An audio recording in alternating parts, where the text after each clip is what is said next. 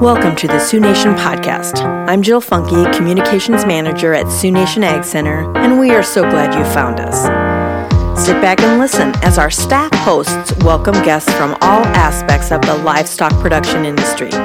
It's our mission at Sioux Nation to arm regional, small, and medium producers with all of the resources we can put in front of them. And now, on with the program. Hello and welcome to the Sioux Nation podcast. I'm your Sioux Nation Ag Center staff host, Jill Funky, and joining me on the show today are Barry Berg and Amber Lively from the Big Sioux River Project. Barry is the Senior Watershed Coordinator for the Big Sioux River Project. He has worked proactively with producers and landowners to bring new and innovative programs that improve water quality throughout the watershed. Amber is the Watershed Education Program Manager for the Big Sioux River Project. She has been involved with K 12 STEM educational programs for the last 15 years and teaches water quality education as an adjunct professor for undergraduate and graduate institutions. Thank you both for being here today. Thanks, Jill. Thanks, Jill. So, we're going to jump right in. Can you outline for our listeners how and why the Big Sioux River Project was started? Well, depends on how far you want to go back, but 70 some years ago when they enacted the the Federal Water Pollution Control Act of 1948, they started water quality trends and water quality work and something that they thought was important that they should be aware of. And in the 70s 1972 the Clean Water Act was amended from that act. And so that's when water quality awareness was born really. And uh, projects stem from from the Clean Water Act and those type of things. And basically, we started working on different programs to clean up water across the United States. Um, yeah, and how the project came to be in South Dakota uh, actually stemmed from water quality assessments that were done here in the Big Sioux watershed. There were water monitoring done from 1999 to 2003. They did some biological monitoring, watershed monitoring, and an extensive water quality data review. And they found that most segments of the Big Sioux River and many of the tributaries were determined to be impaired due to high levels of bacteria. After those assessments, the state had quantifiable evidence of problems in the watershed and needed to create a solution aimed at addressing those specific concerns associated with each impairment. And that's really how the Big Sioux River Project was born. So, can you guys talk about what activities your organization spearheads to improve the water quality in the Big Sioux River watershed? Yeah, basically, the Big Sioux River Project is really focused on working with producers to do practices that are conservation type practices uh, to improve water quality. And we work with producers to do buffers, uh, no till, different practices that NRCS and other agencies have been doing for a number of years. Uh, the neat thing about it is that we can do things that they're they're not able to necessarily do. Other agency groups and by doing something different um, together collectively, we can get a lot more done. And the partnering of the different agencies together gives producers a large selection of different things that they can do that all work together to improve water quality of the Big Sioux River. Sounds great. I, and we have had South Dakota Soil on the program and maybe some of the other agencies that you work with. And so it's great to hear about those collaborations. I know the two of you are the employees of the organization. How is the organization governed? Like, who says what's going to happen? Who has the final say? The the short answer is it's kind of left uh, to us, but we are uh, we do work closely with local agencies, particularly at the county and municipal level, to really address those concerns that are the highest priority. So we have a lot of partners. You know, Barry mentioned we work closely with the NRCS. Uh, we have uh, the Minnehaha County Conservation District, City of Sioux Falls, City of Dell Rapids, um, East Dakota Water Development District. So all of these are partners that help us not only have access to programs that benefit producers and benefit water quality, but also that help to give us the, the funding that we need to help incentivize these programs as well. Even your city of Sioux Falls, they have a part in this as well, and they're able to generate funding for the project through loans they take out to put in sewer infrastructure, which also helps put conservation on the ground and, and allows us to expand into new different practices that we we normally wouldn't be able to do. What would the two of you like to say about the services you do offer for rural watersheds? For rural watersheds, we we work with all kinds of, of producers. If it's livestock operators, if it's cropping, or whatever they may do, we have practices that fit every one of them. Our big practice that we really push through the watershed project is called the seasonal riparian area management, and SRAM for short. And SRAM is basically a buffer program that is designed to give us the water quality benefits along streams and in riparian areas along streams in the Big Sioux River. And basically, by leaving a minimum of a 30 foot strip of grass up to 100 feet or the 100 year floodplain so that that protects when we have times of, of flooding and, and overland flow. And by enrolling into that program, producers not only have the buffer in place to do that, but they also get use out of that buffer. They get to hay that buffer in the summertime, which is different from CRP. Uh, right now, we're having kind of a drought where they've they've released some CRP acres, and you can go out there and, and cut some of them or part of your CRP. In the SRAM program, each year you're able to hay that that SRAM piece or that buffer, and do that during the summer. You're not allowed to graze during the summer, which keeps the livestock out of the stream when it gets really hot out, and we've had a few hot days. You know that. Oh, yes. yeah, and uh, basically after September 30th, that producer is allowed to go in there and, and, actually graze those acres. And we've got a caveat that they have an alternative water source so the livestock aren't in the stream drinking out of the stream, which gives them better fresh water, by the way. So, with that management put together the way we have it, it's a little learning curve, but it's it's not a difficult thing to do. It's just a timing issue when when you have to do those things. And also, there's a payment that is given to the producer for enrolling into the program, which the payment is is quite substantial. We've got anywheres between 80 and 140 dollars per acre per year, and basically that's for the deferred grazing period in the in the summertime when they aren't allowed to graze, and so it kind of gives them a little edge or takes a little edge off it, I should say, and gives them that those dollars that they could you know, maybe purchase feed or do something different with.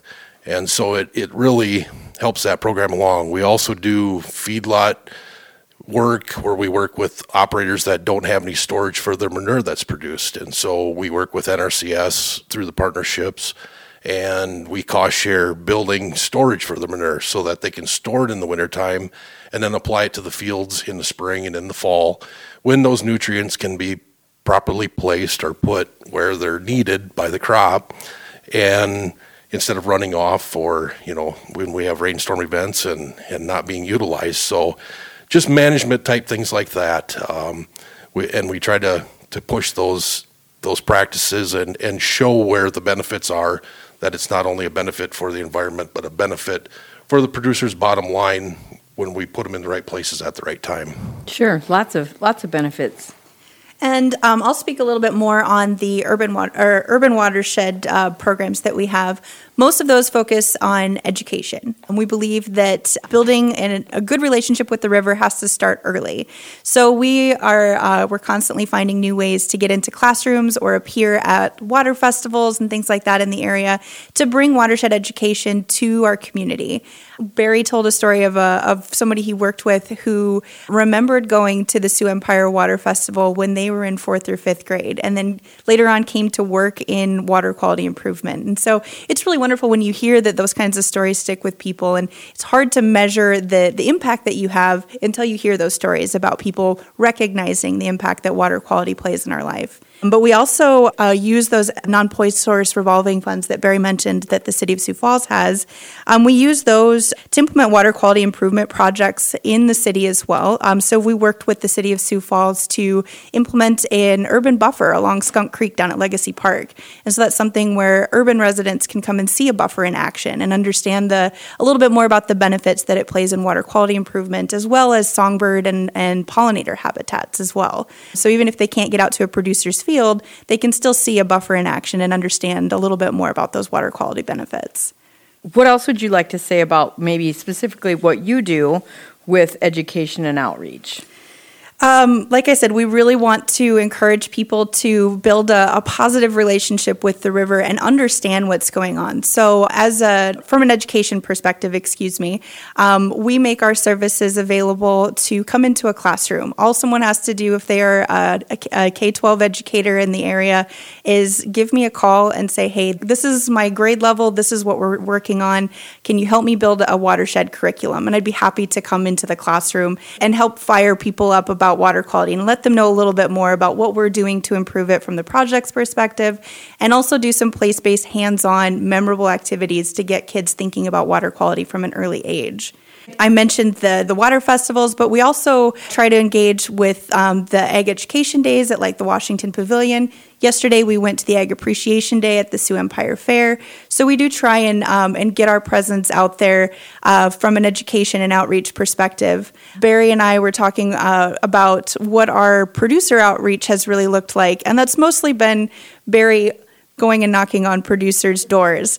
And so, uh, so we understand that uh, yeah, Barry Barry does that. He's the one who's out there talking to producers directly and letting them know about the programs that we have, the programs that our partners have that can benefit them, how they can really utilize the services that, that we offer, um, and our cost assistance programs and cost share assistance and that sort of thing.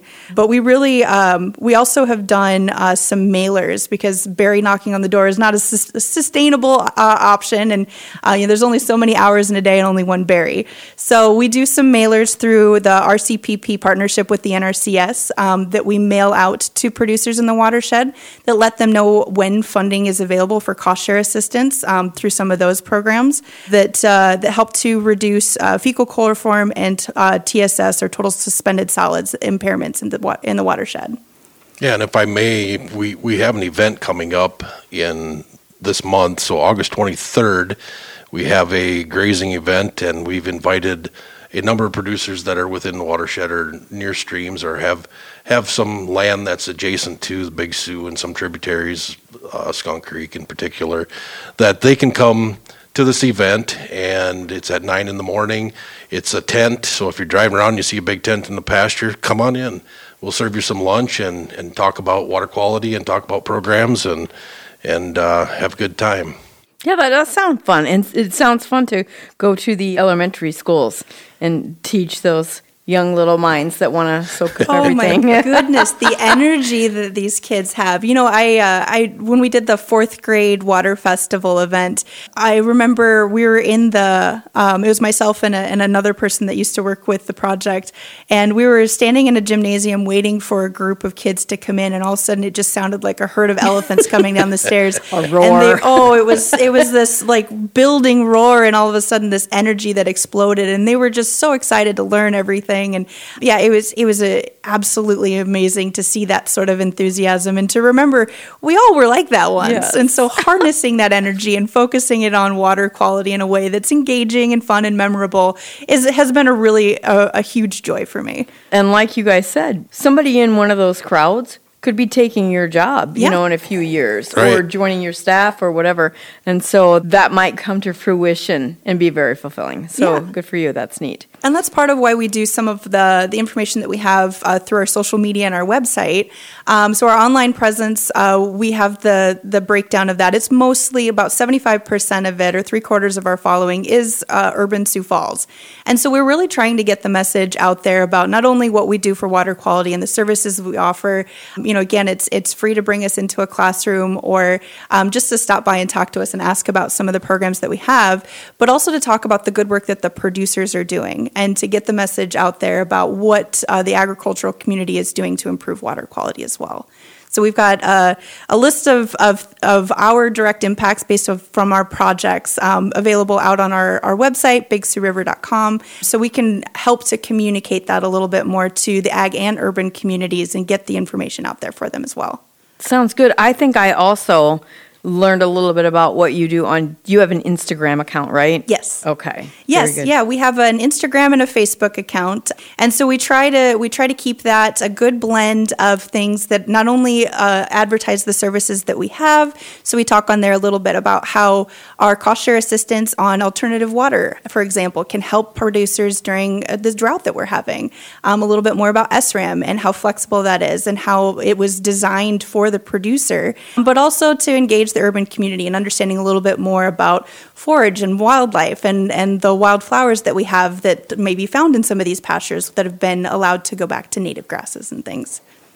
Yeah, you guys are busy, and there's just two of you. Wow. So, what would you like to say about the reports that assess the water quality and as- assess the impact that your organization has had on the watershed? Yeah, I mean, you you can only cover so so many things in a report, and basically, the watershed projects in the past and and and currently are looked at as what have they accomplished, and and they draw a line to where if a river's meeting its beneficial uses or if it's not or a stream or a lake or whatever water body. And a beneficial use is if they if you're allowed to swim in it. If the state designates that water body to say that's a swimming area. You can swim in it. It has to has to pass a standard for so much bacteria in there where it would be safe to do that or not pass and that's basically how those things are gauged either you're pass fail well so what's in between? Um, it, it's a really it's it's a low number that you have to, to make it pass, but how do you really gauge in between that number of not passing and, and passing to where is, are things being accomplished? So let's just say if, if you've got 75% of the pollution in a certain stream or, or river cleaned up, but you're still failing, does that get passed on? No, we don't we don't talk about those those little steps. You know, we just throw out the success stories. Yes, we got it done. Um, one success story of the Big Sioux River project is that we delisted Skunk Creek back in 2015 for sediment. Basically, we've done work with the partners, NRCS, our SRAM program. We feel that enough conservation was put on the ground to reduce the sediment coming into Skunk Creek to where it's now passing for the standard that it should be for, for fish to survive and, and breed. So those things get seen, the other winds don't. And I truly believe I've been doing this for 23, 24 years that the water quality in the watershed, the Big Sioux River, the, the different streams has been getting better. Um, I, I love it when I go out in the countryside and, and look for guys to talk to and and I'll run into one that I've been working with for years, and it's just fun to shoot the breeze and and talk about things, and then maybe they've got new ideas. Some of the ideas that I've put together for new programs have come from talking with producers and, and the, the needs that are out there. And so we try to infuse them into the stuff that we're doing and come up with a better idea or a better program that works for everybody. So it, it's really fun in that respect. But uh, since the project has been going, I mean, we, we track reductions of sediment, we track reductions of E. coli that these practices have done, and uh, we put that online. And one of the reductions that that we have, for example, would be sediment. You know, since the start of the, the project, we've reduced 28 million pounds of sediment in the watershed, which That sounds like a lot. Yeah. 28 million, what's 28 million pounds? Well, 28 million pounds is about 1,500 mid-sized dump trucks full of sediment. And if you line those dump trucks up, that's about eight miles. So that's a lot of dirt. Yeah. Um, but those things are, are tough to get out to everybody, but this is mm-hmm. one good way. I mean, we're talking about it right now, so. Yes. Very good. And that's why we really appreciate the opportunity to talk about it because, you know, if you just see a pass or fail grade on a stream, for example, you don't get those numbers. You don't Right. see that visual of eight miles of dump trucks of sedi- worth of sediment mm-hmm. that have been reduced because of these practices. It's not a good indicator. exactly. You know, yeah. it's all in how you you stack your numbers and and different things, but it's not a great indicator of your progress. So that's a great representation, though. By the way, Yeah. now I have that in my mind. Yeah. and when there's two people working on the project, you've got to, you know, designate where the work is needed. And sometimes we don't have enough time to get to tell our story. And this is one way we get to tell our story, but we we have to improve on that and, and get those numbers out there so that you know it's not always looked at as a fail, a fail, a fail. There are improvements. Mm-hmm. There are things getting better. So to look at the positive side and say, yeah, it's getting better. And sometimes, one of these times, it's going to be, hey, we've done it, mm-hmm. and we are so close. Yep. So, is there anything else that you would like our listeners to know that we didn't already talk about?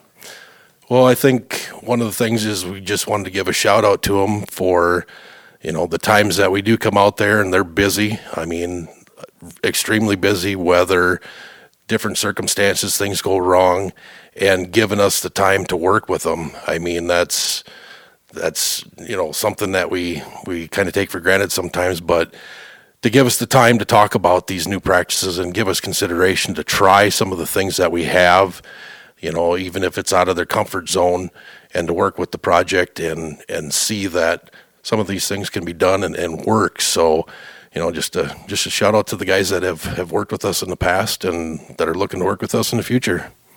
Yeah, absolutely. I think um, since we're already putting a plug out to go to our Facebook and Instagram, also a reminder to go to our website. We have a list of all our accomplishments, our achievements out there that shows sediment, E. coli, phosphorus, nitrogen, all the reductions that we that we have calculated for our impact over the years, um, or per year actually is what you're seeing in that uh, in that report. Um, so just a, another plug to go out to our, our website as well and contact us if you have any questions. Our tagline is We are water quality, and we take that seriously. And so we encourage people to reach out if they have water quality questions as well. Thank you, Barry and Amber, for helping us better understand the mission and the services of the Big Sioux River Project. And thank you to our listeners for tuning in. We'll catch you next time with more guests and topics related to the current ag climate.